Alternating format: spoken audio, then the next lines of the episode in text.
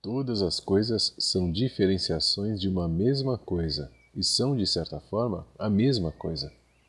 E isso é evidente porque, se assim não fosse, as coisas nesse mundo, como terra, água, ar e fogo e outras coisas que também se manifestam, não poderiam de nenhuma maneira misturar-se umas às outras, nem fazer bem ou mal umas às outras, nem a planta poderia brotar da terra, e nem o animal ou qualquer outra coisa vir à existência se todas as coisas não fossem compostas de modo a serem as mesmas coisas.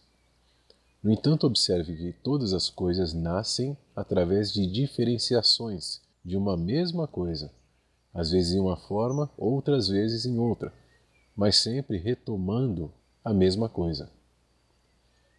Esse pensamento foi produzido há 2600 anos atrás e foi um marco do pensamento humano. Claro que a gente não pode definir com exatidão né, se foi exatamente fruto de uma influência, um contexto, um pensamento isolado, individual ou diversos entendimentos concentrados e reunidos, agrupados nessa frase, nesse pensamento.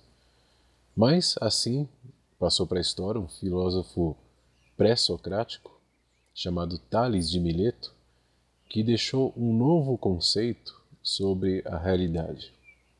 Antes de Sócrates, a filosofia era mais voltada para grandes questões como essa, né? questões existenciais, cosmológicas, naturais, claro que limitadas ao tempo e ao entendimento da época, mas o fato é que naquele período as reflexões eram muito mais voltadas para uma totalidade, para um, uma estrutura essencial.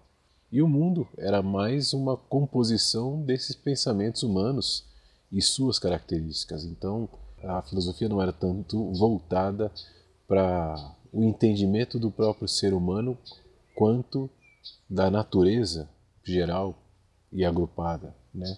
Parece que a filosofia nesse ponto se reduziu a partir de Sócrates ou foi o que veio ao longo da história para a gente uma parte menor da filosofia, ainda que não pequena também, mas especificamente sobre o pensamento, os comportamentos e características humanas. Então, provavelmente essa visão de Tales, que foi dita aqui no início, essa frase que eu estou dizendo, surgiu provavelmente de uma observação. Naquela época não tinham tantos meios de medições, aferimentos como tem hoje. A tecnologia era bem diferente há 2.600 anos atrás. Agora, se a observação pode produzir uma série de respostas, ou mais do que isso, questionamentos, você já refletiu sobre o que é realmente a observação? Talvez seja um ponto para você analisar e pensar de que forma você estrutura esse tipo de ação da tua forma de observar e, por consequência, interpretar e entender a existência. Né? Agora, Tales provavelmente observou quando esteve no Egito, ele viu que os campos eram fecundos após serem inundados pelo rio, rio Nilo. Então ele viu que o calor precisava de água e que o morto é a morte, nesse caso, nessa interpretação que ele construiu, era o ressecamento. Então ele percebeu que a natureza é úmida e que todos os alimentos contêm uma seiva e concluiu que o princípio de tudo era água. Então, para ele, a água é o princípio de todas as coisas. Então, quando dá um apontamento sobre determinado composto ou determinada realidade, sendo esse composto, essa realidade, o princípio, a base de tudo, como era a água para Tares, será que existe algo assim? Será que é apenas isso? A gente pode, de certa forma, contribuir para essa reflexão? Se puder saltar um pouco para 2.600 anos, né, que é agora onde a gente está vivendo, e lembrar da teoria que fala sobre a teoria de tudo. Você já ouviu falar nisso? Na física, existe uma teoria chamada teoria de tudo que a ciência busca entender porque tudo está unificado de alguma forma por algum princípio. Então, algo que pudesse explicar e conectar uma só estrutura o componente micro do próprio átomo. Então, como todos os fenômenos físicos, como a mecânica quântica e a relatividade geral, poderiam se concentrar em um único entendimento que seria talvez esse princípio, essa essência básica, única, onde todas as composições teóricas pudessem se agrupar e se estruturar. Muitos afirmam que é algo extremamente novo, né, já que se relaciona a uma física moderna, essa, essa busca dos microcomponentes atômicos, o, o grande colisor de partículas, o LHC, né, que faz esse, esses estudos permanentes sobre esses componentes.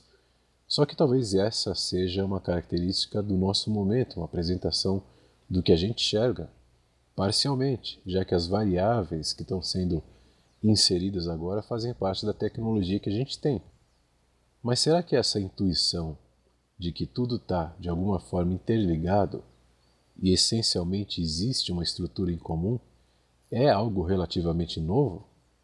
A gente pode falar hoje em relação ao universo como um todo. O universo é uma coisa só.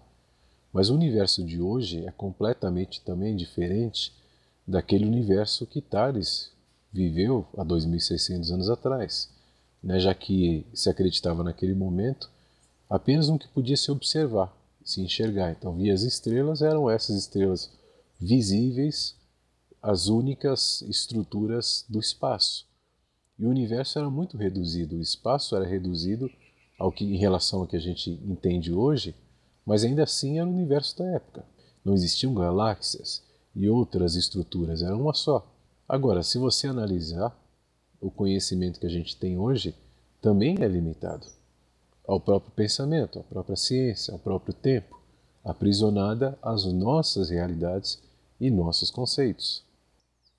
E aí é interessante você notar como que o pensamento é um processo cíclico, né? vai sempre retornando na medida em que as tecnologias, os entendimentos se aprofundam, os pensamentos anteriores vão retrocedendo cada vez mais a tempos onde se iniciaram essas estruturas, ainda que com novas roupagens e novos perfis, mas são apenas variações do que já foi. Nós apenas reformulamos um pensamento milenar que de certa forma esse pensamento milenar também foi a reformulação ou o agrupamento de vários outros pensamentos. Por isso que é interessante você também perceber como a gente coletivamente se agrupa e se constrói e forma toda a estrutura de pensamentos que na verdade são um conjunto global de ideias. A gente interage, você ouve a minha opinião, fala a sua, ouve a de outro, isso vai se agregando, isso vai se complementando. Esse pensamento que você tem não foi você que criou.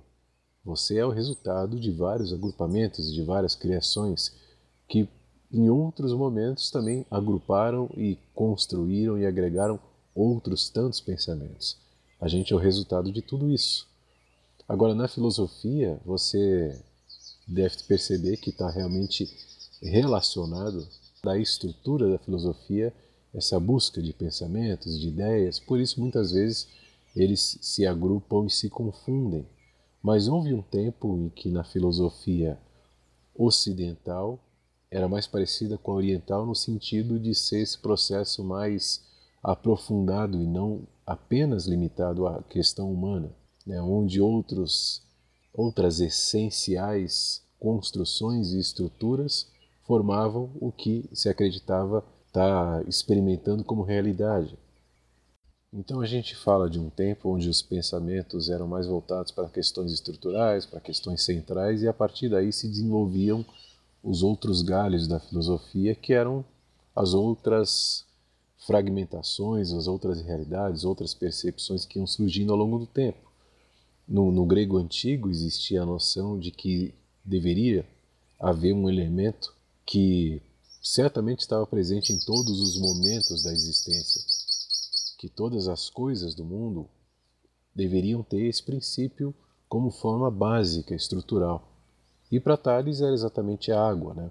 Ele acreditava que a água foi esse componente que se construiu e gerou, a partir da estrutura dela, todos os outros componentes. Tales é o, é o primeiro registro que a gente tem de um filósofo que também era matemático, astrônomo e causou essa revolução no pensamento humano já que antes essas questões naturais eram mais relacionadas a criações mitológicas, místicas, sempre a partir de um ponto de, de deuses e de metafísica, de, de realidades desconhecidas, e Tales promoveu um rompimento com essas conjecturas mais subjetivas na tentativa de estruturar algo mais prático, mais observável e, portanto, mais real, segundo a sua própria concepção. Então, esse pensamento influenciou toda a filosofia posterior. E Aristóteles, por exemplo, quando foi fazer essa análise, ele dizia que Tales dizia que o princípio de todas as coisas é a água, sendo talvez levado a formar essa opinião por ter observado que o alimento de todas as coisas é úmido e que o próprio calor é gerado e alimentado pela umidade. Então, aquilo de que se originam todas as coisas tem que ser o princípio delas. Daí lhe veio essa opinião, e também é de ser as sementes de todas as coisas são naturalmente úmidas, e de ter origem na água a natureza das coisas úmidas. Depois de 2460 anos, chega Darwin e diz que tudo sempre evoluiu a partir de um certo ponto, que o mundo evoluiu da água e desses processos naturais. Então foi cada vez mais esse pensamento sendo reforçado, sendo complementado e estruturado como uma base central. E hoje a gente já sabe que a água é o resultado de um processo químico, né, que é a composição da água. Quando duas moléculas de hidrogênio se encontram com uma molécula de oxigênio, forma a água. Então a essência da água são esses compostos, hidrogênio e oxigênio. Mas qual seria a essência do hidrogênio e do oxigênio? Nesse sentido, nesse contexto, a ciência hoje busca essa teoria de tudo. Sempre lembrando que o pensamento é um processo cíclico que vai sempre retornando de tempos em tempos. Né? Muito tempo depois, ainda que para a gente seja um pouco antigo, mas enfim, chega Darwin e diz que tudo sempre evoluiu a partir de um ponto, que o mundo evoluiu inclusive a partir da água, dos processos naturais, então estabeleceu alguns princípios evolucionistas que se assemelham muito a essa teoria de Thales, que afirmou e sobre a estrutura central de todos os elementos como sendo a água, essa base, né? E mais recentemente Nietzsche também disse, fez uma análise sobre esse pensamento de Thales e dizia que a filosofia grega parece começar com uma ideia absurda com a proposição de que a água é a origem e a matriz de todas as coisas Será mesmo que podemos levar isso a sério? dizia Nietzsche. E ele concluía que sim, e por três razões. Em primeiro lugar, porque essa proposição enuncia algo sobre a origem das coisas. Então, tudo que se propõe a investigar uma centralidade, uma estrutura base inicial deve ser, no mínimo, avaliado. Em segundo lugar, porque esse entendimento é construído sem precisar construir imagens e fábulas, vai direto ao ponto central, essencial. E enfim, em terceiro lugar, porque nessa teoria, embora apenas em um estado de crisálida, né, que é uma etapa, apenas uma etapa da transformação, está contido o pensamento que tudo é um. Então a razão citada em primeiro lugar deixa Tales ainda em comunidade com os religiosos e supersticiosos. A segunda o tira dessa sociedade e mostra como investigador da natureza. Mas, em virtude da terceira, Tales se torna o primeiro filósofo grego. Essa afirmação foi feita por Nietzsche. Então se percebe a influência que um pensamento de 2600 anos atrás gerou em, todo, em toda a humanidade. E todos os pensamentos mais modernos que você conhece e que faz uso deles, de certa forma foram influenciados por esse. Mas não só por esse, né? Por todos os outros que foram construídos e vão se repassando de geração a geração, quase numa estrutura intelectual genética que vai sendo abrigada e recebida pelos que vão chegando. Agora, independente do que disseram ou do que ainda dizem, qual que é a sua específica perspectiva? O que você realmente observa em relação a essas reflexões, as coisas essenciais ou você vai mais pelas coisas superficiais que também têm seu valor. Não, não existe um parâmetro referencial para que a gente possa estabelecer que as coisas superficiais sejam vazias e não tenham sentido nenhum, porque a superfície é a estrutura final, casca, de algo mais profundo, de outros elementos que estão ali estruturados nas profundezas dessa superfície. Então faz tudo parte de um mesmo contexto. A gente pode então analisar o seguinte: se realmente tudo se relaciona e há uma unicidade de tudo que aí está, por de certa forma serem a mesma estrutura, qualquer forma de separatismo, qualquer forma de limite, é necessariamente um reducionismo, né? porque são redutivos todos os apontamentos quando tem determinadas qualificações. Na medida em que você cria e estabelece um julgamento, algum preconceito, ou mesmo uma identidade, que é uma característica de um, de um apontamento para determinada personalidade, que seja, para determinada imagem, isso se limita a esse apontamento. Então, tudo o que se reduz a um aspecto exclui todos os outros. Nesse sentido, é sempre reducionista. Tudo que busca entender a totalidade, como afirmou Nietzsche, né, deve chamar nossa atenção porque nos tira desse nível do meu pensamento limitado individual, portanto reducionista, separatista, apequenado diante da totalidade entrelaçada da imensidão do universo. Se você é apenas o que você consegue definir e julga ser, então está reduzindo você próprio a esse seu pensamento. Agora, se entende que tudo o que existe de alguma forma se relaciona e, portanto, é também você, tudo se estrutura em bases mais aprofundadas.